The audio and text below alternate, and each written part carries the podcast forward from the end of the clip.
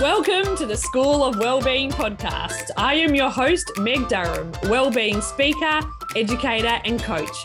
Together, we're going to explore lessons to help us live well. Let the learning begin. Welcome to episode 61 of the School of Wellbeing podcast.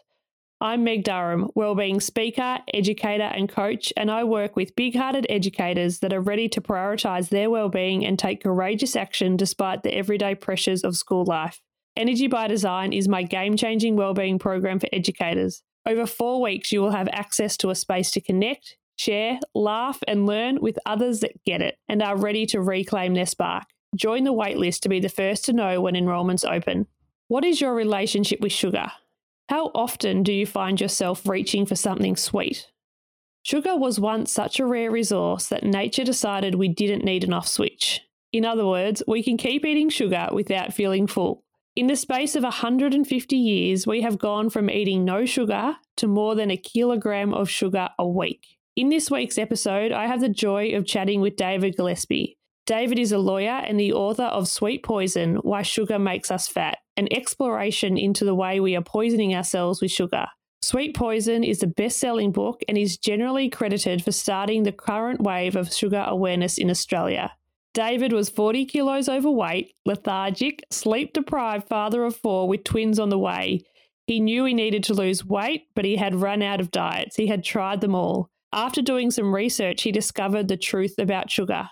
So David cut sugar from his diet and immediately started to lose weight and keep it off. Slim, trim, and fired up, David set out to look at the connection between sugar, our soaring obesity rates, and some of the more worrying diseases of the 21st century, and discovered some startling facts in the process. In this conversation, we discuss our constantly expanding waistlines, the addictive nature of sugar, the prevalence of sugar in processed foods, and so much more. I hope you enjoy my conversation with David Gillespie. David, welcome to the School of Wellbeing podcast. Absolute pleasure. Today, we're going to be talking about your book, Sweet Poison Why Sugar is Making Us Fat. What inspired you to write this book? Probably being fat. Um, it was the, the long and the short of it. I, and not to suggest I'm not now, but I was doing what most men my age do when they hit their mid 30s, which is fairly assiduously gain weight.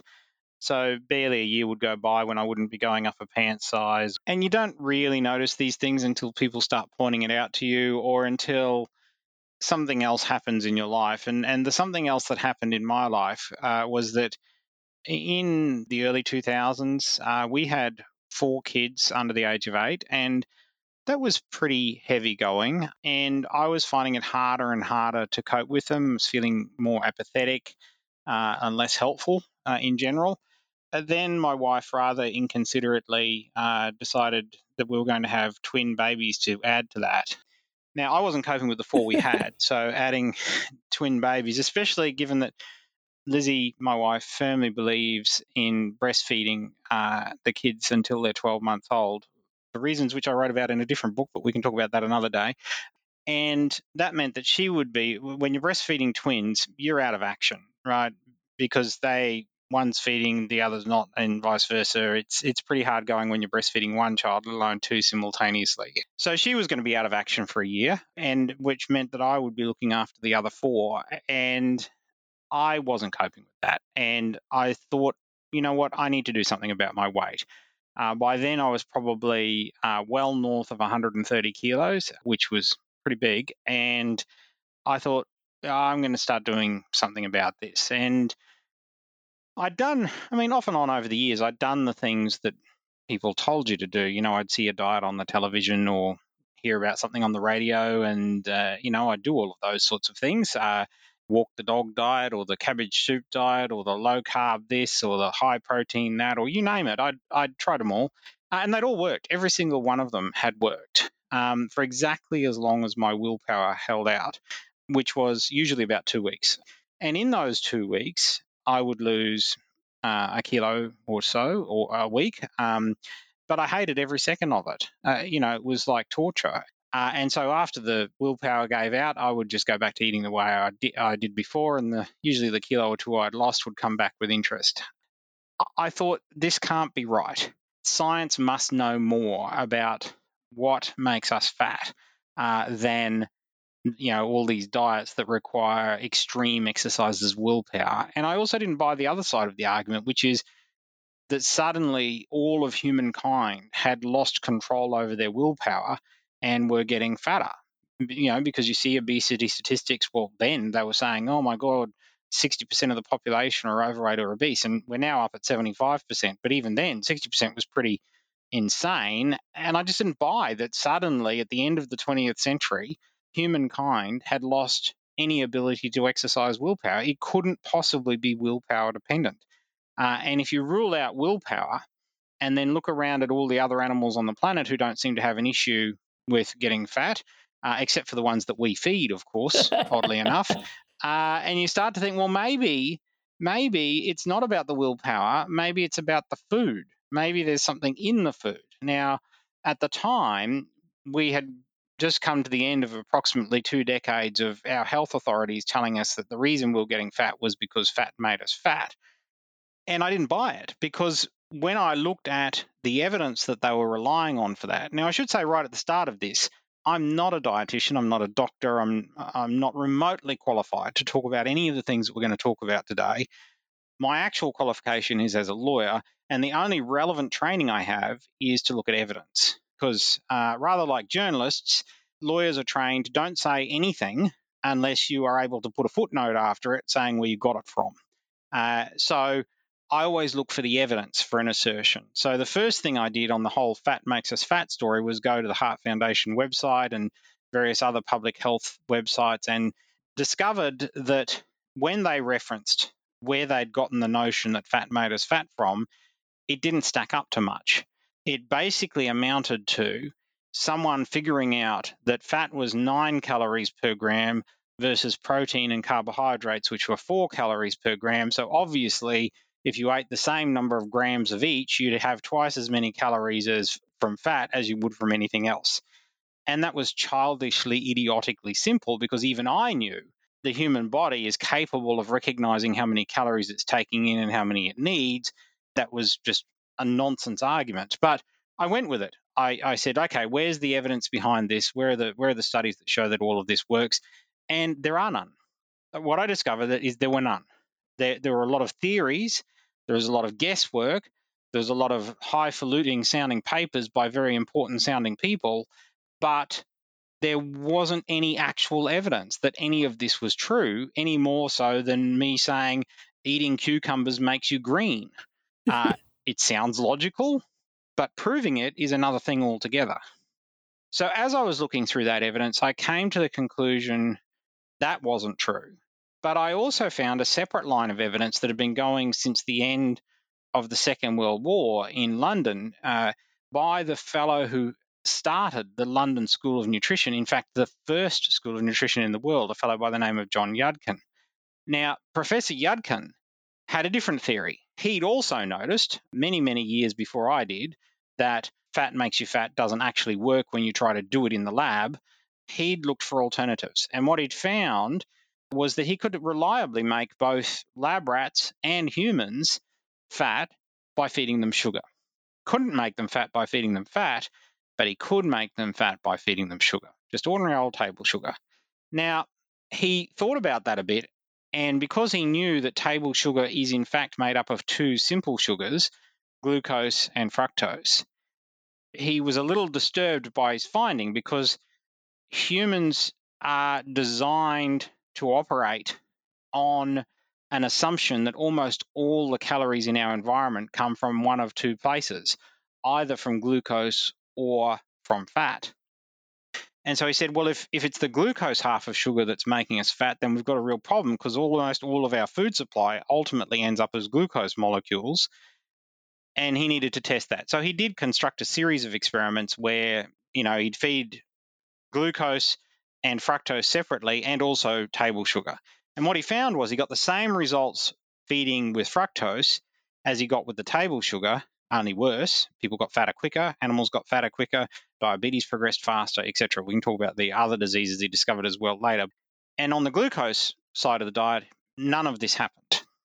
So he narrowed it down. It wasn't actually table sugar that was making people fat, it was half of table sugar, the fructose half of table sugar.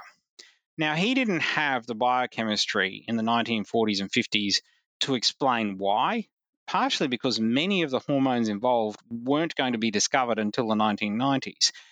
But he put together some, some theories about what might be going on.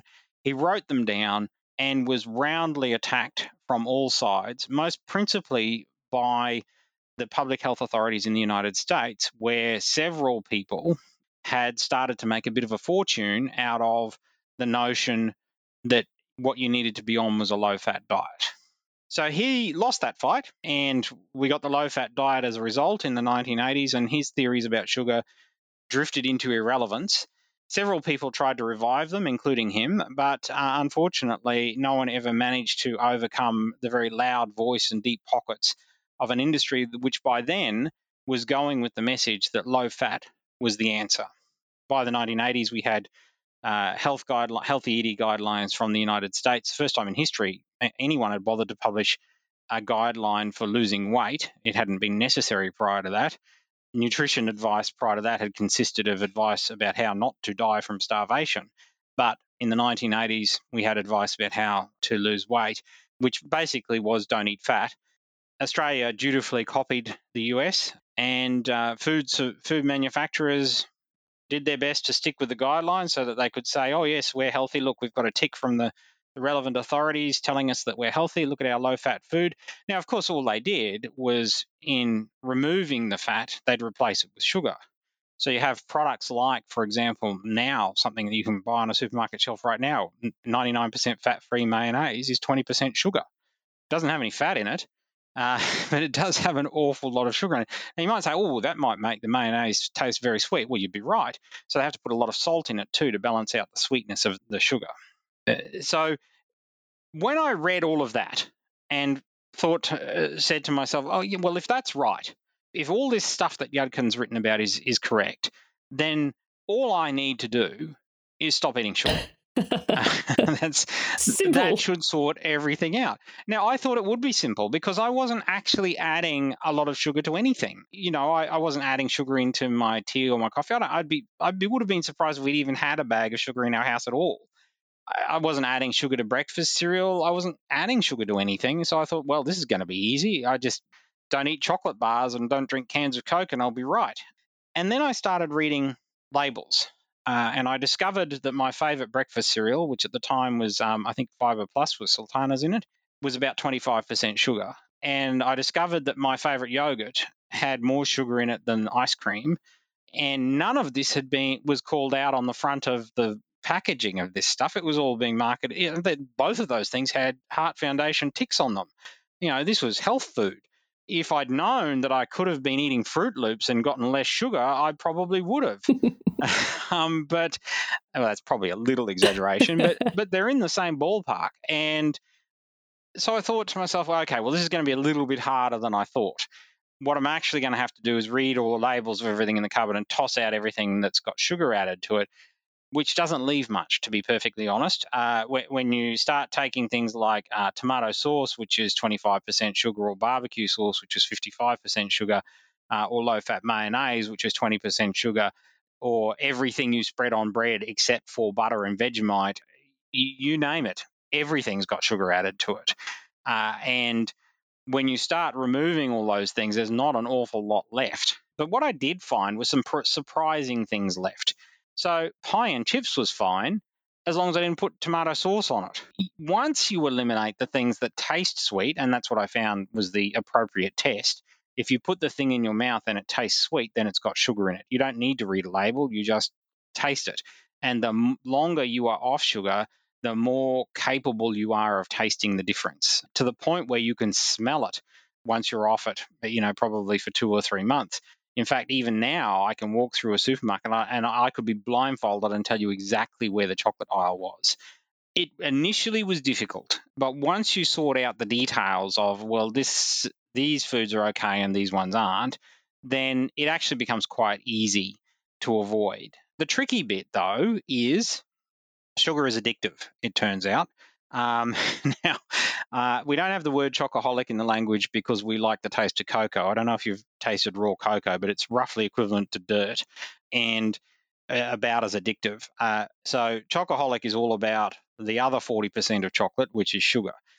And it is addictive. And we now know there's a biochemical mechanism for that addiction. It's well documented.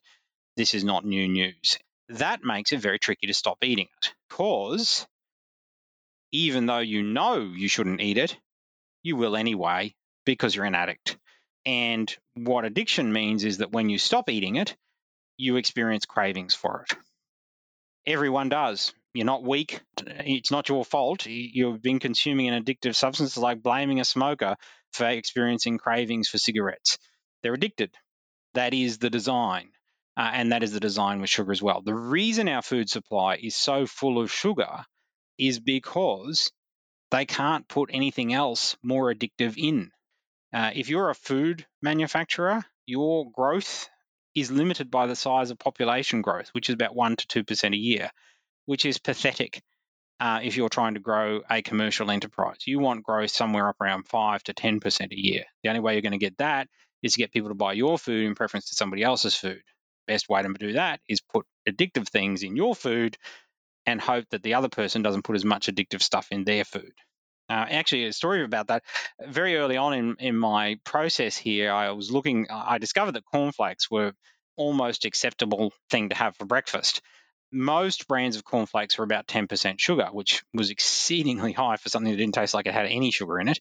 And then I found a brand, Woolworths home brand cornflakes, which was only 5% sugar. And I thought that's close enough to my my rule of thumb is 3% sugar or below, but 5% close enough. I was happy for my kids to eat the Woolworths brand cornflakes. And then suddenly they disappeared from the shelves. And I wrote to Woolworths and I said, they were our staple. Are they coming back? What's going on? And they said, oh, no, no, no, no. They're just being reformulated. They'll be back next month. they came back next month. What do you know? They're 10% sugar. So reformulated meant making them competitive with all of our competitors who have twice as much sugar as we do. So if they could put caffeine or cocaine in our food, they would. They can't do that. Well, not the cocaine anyway. They're trying to put caffeine in as much as they can. They will do that because that's just part of selling food. Uh, and at the moment, they can do it with sugar and people will thank them for it. So they do. I have no idea where I am in the answer to my question, uh, to your question. um, uh, but uh, how, oh yes, you asked how did I come to be doing this? Okay, so I did it. I Actually went through all of that and deleted sugar from my diet. Now, at first it was really hard, and I used some crutches to get me through that, which we can talk about in more detail if you're interested. But after probably about a month or so, it became really, really easy. And no willpower required whatsoever. I didn't feel like I was on a diet. I didn't have all the problems I'd had on previous diets where I was fighting against my own willpower it was just really easy to just do this, which is if it tastes sweet, don't put it in your mouth. End of story. And what I found was that I was consistently losing about a kilo a week. Now, after about a year, I'd lost about 40 kilos, which had taken me down to my present weight, which is about 90, 90 kilos. And that was mm, now about two decades ago. And I've stayed the same weight ever since. So I'd gone from a model where I was just continuously putting on weight to one where I hadn't turned myself into Brad Pitt, but I didn't have to worry about my weight anymore. I, I, really could eat anything I liked as long as it wasn't sweet, and I would stay the same weight. And my appetite control would be automatic, and I just didn't have to think about it. I'd also hadn't anticipated it, but I'd gained a new appreciation of food. Suddenly, I could taste a lot of things that I hadn't been able to taste before it's almost like a, a mist of sugar had been lifted from flavors. And I didn't uh, live to eat, uh, you know, I ate to live. So I wouldn't eat if I wasn't hungry. And when I did eat, I want it to be worthwhile and taste good, not just sweet.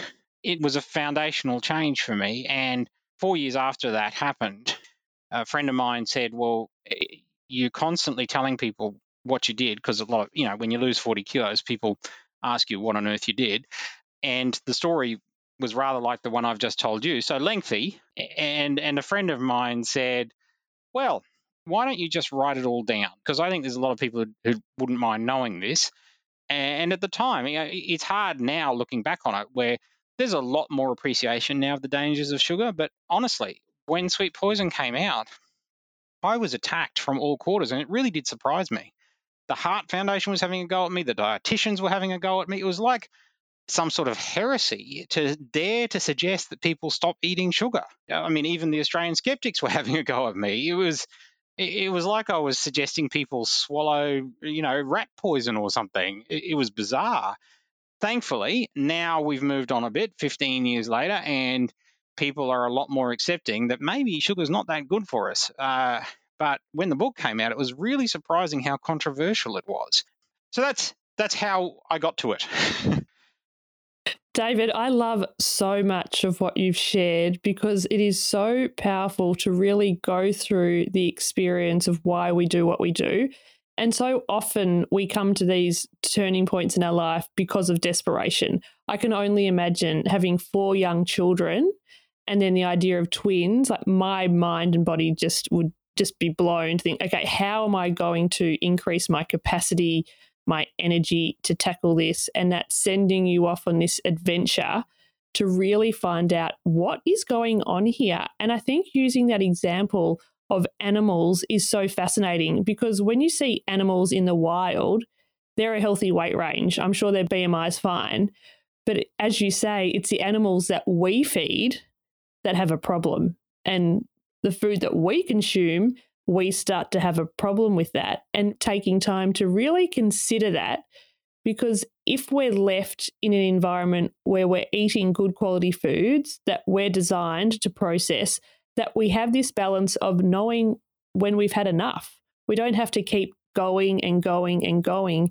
And that's what i notice about sugar is that you can never have enough. It feels like there's always more to have as i said the biochemistry has caught up with not only John Yudkin, but even me now, it's overtaken. Uh, I, there were some things that I speculated about in sweet poison in the biochemistry that have subsequently been proven to be true. The biochemistry is there now. We, we know how this works. Uh, sugar subverts a, a, number of controls in the human body. It zips past a control that tells uh, our liver when we have enough energy on board and I could bore you to death with the detail on it, but I won't. People who really want to know this can go and have a look at some of the diagrams in Sweet Poison.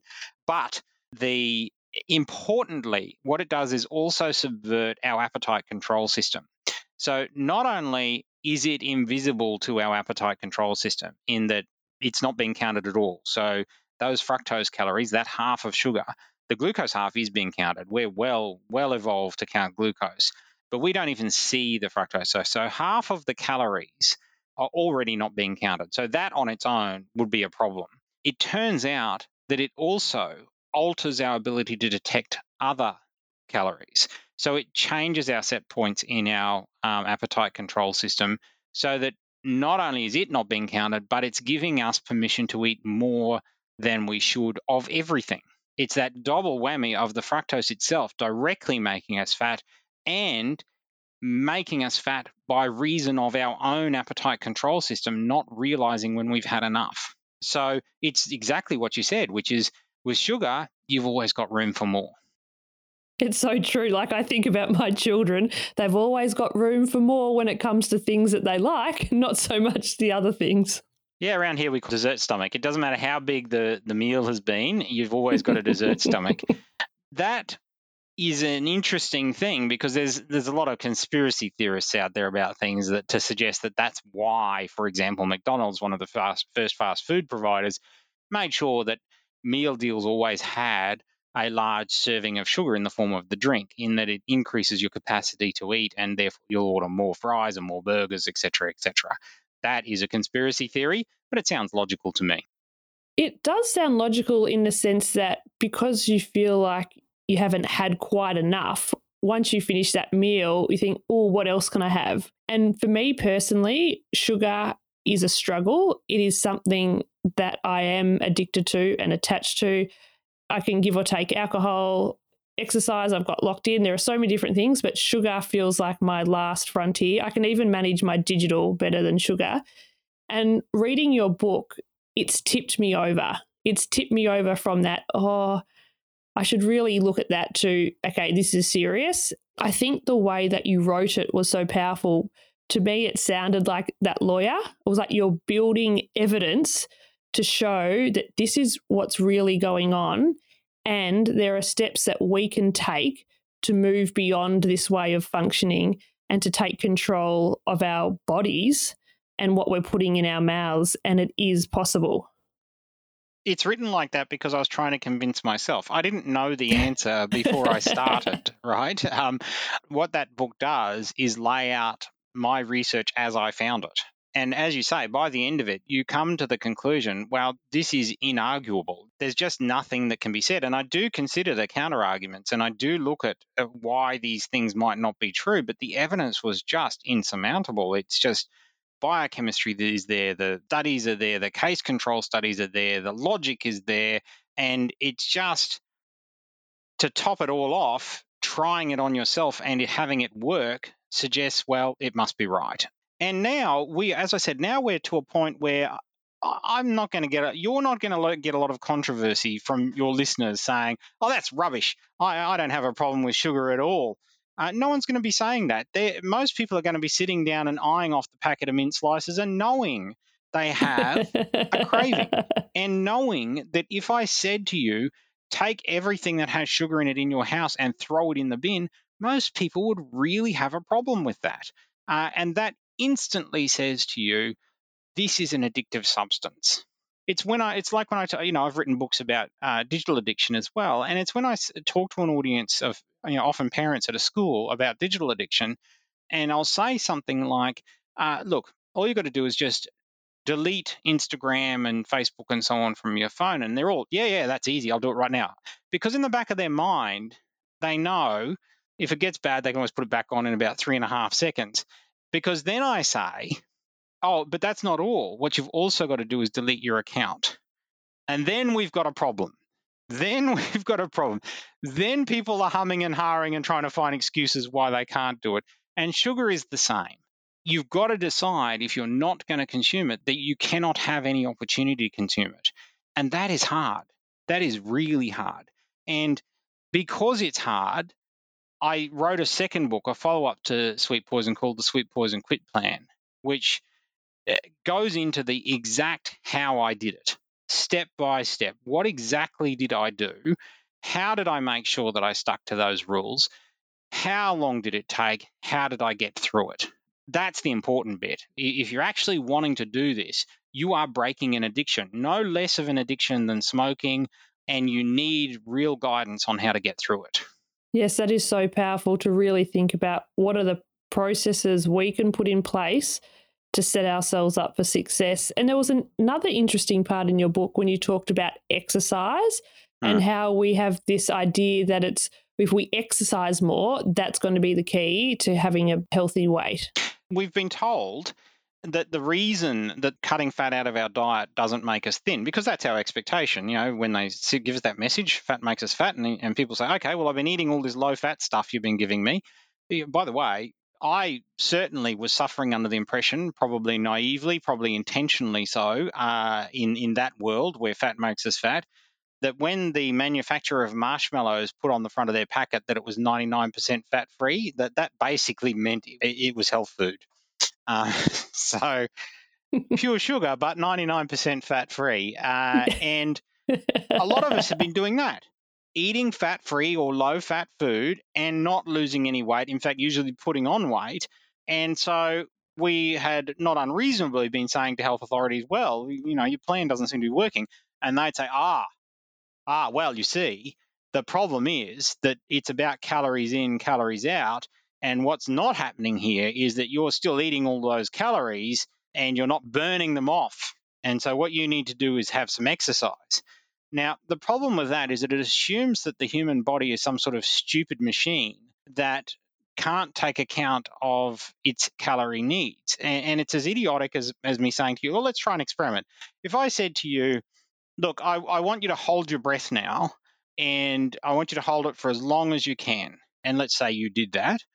And then at about probably 30 seconds to a minute's worth of that, unless you're well trained, you would say, Right, I've had enough, and you start breathing again. That's you exercising willpower over an automatic process in the body, which is getting enough oxygen in your body for you to stay alive. We have exactly the same processes going on with calories, which is the body knows how many calories it needs. It doesn't sit there with a calorie calculator and a guidebook. It knows how many it needs because it's the amount it needs to run the body given the energy expenditure. If you're a lumberjack and chopping down trees by hand all day long, you are going to need three and a half to 5,000 calories. If you're sitting at an office desk, you need 2,000 calories. The problem is that the body's doing all of that automatically and it doesn't care that you think you're on a diet. If you exercise more, what are you doing? You're increasing the number of calories you need. Let's go back to the breathing example because people seem to understand that better. If you are exercising more, what do you do? You breathe harder. Why? Your body has calculated it needs more oxygen. But what if you were on an oxygen diet and you were saying to your body, no, no, no, uh, you can't have that oxygen because I'm on an oxygen diet. I'm counting the amount of oxygen I'm consuming, so I'm going to keep my mouth shut. Your body would say, ah, no, sorry, we need the oxygen. We're having the oxygen. And that's exactly what it does with calories. So when you go to the gym and you work out like crazy and you burn a lot of calories, what does your body do? It says, well, we deserve that Mars bar in, from the vending machine on the way out the door. It's doing with calories what it does with oxygen, which is it calculates how much it needs and it makes you consume that amount. That's why exercise doesn't have any effect on your ability to lose weight, except tangentially, which is there are some things, particularly as we age, where you want to keep your major muscle groups, which are significant burners of calories, at a sort of activity level which could be maintained by going for a half hour walk probably once a day. So if you've got a dog, they'll love you for that. Beyond that, it's no significant benefit from the perspective of losing weight. And even that isn't really about losing weight, it's just about maintaining muscle strength and, and muscle capability, particularly as you age. So, as a means of losing weight, exercise is stupid. There are plenty of other good reasons to do it, but that isn't one of them. It's so interesting that you highlight this because for so many people, they're probably exercising away, getting really frustrated as they're continuing to have more and more sugar that's just laced within their everyday foods. And they're thinking, oh, I need to work harder, I need to exercise more, and not thinking about this element that's in our everyday experience. And I'm thinking about staff rooms and I'm thinking about the Arnott's cream biscuits and the favorites. And when people get stressed and busy, it feels like they just multiply and we're reaching for the sugar. So, what can we start to do today to rethink sugar and the way that we consume it? So, I should just say something about that the, the thing you said about a stressed environment. All addictive substances relieve stress. The reason why people smoke is because they feel better when they smoke. When they are stressed, having a cigarette calms them down. When you are stressed, having some chocolate calms you down. All addictive substances, because of the effect of dopamine on our addiction and reward system, one of the things every addictive substance does and what makes it addictive is stress. They are all stress relievers. So you're exactly right a staff room full of stressed teachers is a perfect place to put a bunch of addictive stuff. Now, the only legal addictive stuff you can put in a staff room full of uh, stressed teachers is probably a bowl full of Cadbury's favourites. What people have got to stop doing is they've got to get out of this mindset that they are at some way at fault for this. It's not your fault you're addicted. It's not your fault you need stress relief what you've got to do is recognize that that's what is in fact going on and find alternative methods of stress relief. And the science is really clear on that too, by the way. I happen to have written a book about that one called Brain Reset.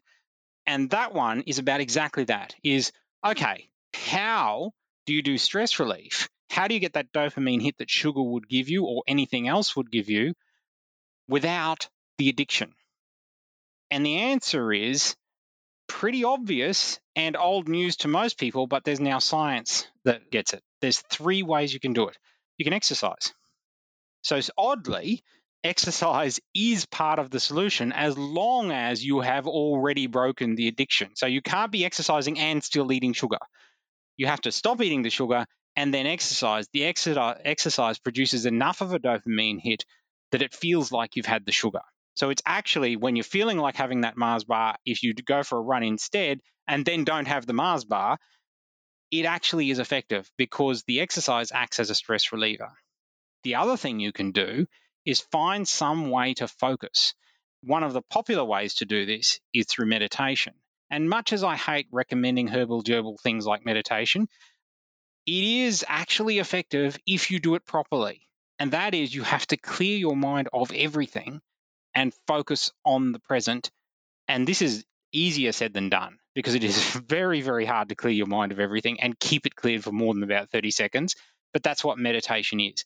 If you can manage it, then that level of focus also gives you a dopamine hit, which is a great substitute for sugar. And then the third thing is find something else that you do that requires you to have intense focus. Now, for everyone, this will be different. For some people, it might be playing music. For other people, it might be doing hard maths problems. For other people, it might be building model aeroplanes. You name it. It's got to be something, the kind of thing, and everyone will know it as soon as I describe it, the kind of thing that when you're doing it, you zone out of the world and you suddenly surface again after an hour or two and think, wow, what happened to that hour or two of my life? Eh, you were so focused on that thing. Uh, for me, it's writing. As I said, for other people, it might be playing or writing music, it might be doing art. It'll be something uh, that most people would describe as a hobby, but it has to be an intense focus type of an experience, one where you have experienced what artists tend to call uh, the flow, where you are so into that thing that nothing else matters uh, and you are solely focused on that. Doing that gives you an intense dopamine hit better than any chocolate bar ever could. That is so true. As you were talking about each of those elements, I was thinking, yeah, if I was to go for a run, I would finish feeling relaxed, feeling calm, feeling about what's next, you know, and then if I'm really hyper focused on something, I'm not thinking about reaching for the favorites. I'm not thinking about going for the Arnott's creams and taking the time to really notice. And I guess that's where that meditation part comes in to actually give ourselves opportunities where we're not on that treadmill of addiction the next, the next, the more, the more. The key here is you have to stop consuming the addictive substance before you do these other things. Because if you do the exercise and you're still addicted to sugar, then all you'll do is eat more sugar when you finish exercise because you'll feel you're entitled to a reward. That rings true. what you have to do is you have to stop and use the exercise instead of the sugar. Yes, that makes complete sense. Everything you have shared, there is just so much gold for us to really become aware of what we're doing, why we're doing it, what we're seeking, what we're hoping to get out of it. So, to wrap up this incredible conversation, David, I'd love to invite you to finish four sentences. Are you up for that? Yeah, sure. I am inspired by. Detail, I guess, is the answer to that my focus thing is I love following rabbits all the way down the burrows uh, and getting right to the bottom of the evidence trail. So when I talk about something, I have the confidence that behind what I'm saying is hours and hours and hours and hours and hours of research and thousands of papers that I've read on that subject so that I know that what I'm saying is right. When life feels hard? You know, honestly, since not eating sugar, life has felt a lot easier most of the time. um, it's, it's strange. Uh, and that sounds like a trite sort of a thing to say. I mean, sure, we all have our ups and downs, but it's never really felt very hard since then. An underrated skill is? Time management, I think, is an underrated skill. It's not something that I have found comes automatically. You've actually got to plan it and put real effort into stopping no matter how interesting something is and moving on to the other to the next thing you're supposed to be doing. And i'm looking forward to. Uh, the next book. Uh, i'm always working on a book. I'm working on one at the moment about psychopaths in the workplace and some detailed how to on how to deal with them. And so that's fascinating to me. And i'm looking forward to seeing what it's like when it's finished. You know you, you start a story when you write a book like that and It's a third done at the moment. I'm just really keen to see how it's finished. oh, David, thank you for so much work that you've done in this research and the detail so we can learn from it, we can grow from it. And now I have so many more books to add to my pile to really get into and think about how we can do things differently, how we can engage with the world in a more intelligent way and take more purposeful action. So thank you, David, for the work you're doing and for being a guest on the School of Wellbeing podcast. Absolute pleasure. David has really built the case to why we need to think again about sugar. And this conversation has affirmed my commitment to consume less sugar, particularly fructose. David's book is Sweet Poison Why Sugar Makes Us Fat and is available online and in store. To learn more about David and his incredible work in the world, visit his website, davidgillespie.org. If you love this episode, please share it with anyone you think would benefit from hearing what David has discovered about sugar and the actions that we can take to break free from sugar addiction. To learn how I can help you and your school community thrive, visit my website, Open Mind Education. There, you can book me to speak at your next professional development day or join the waiting list for the next round of Energy by Design, my game changing wellbeing program for educators. You can find all the links from today's episode at openmindeducation.com forward slash episode 61. Thank you for listening to this episode of the School of Wellbeing, and I look forward to sharing more heartfelt conversations with you next week.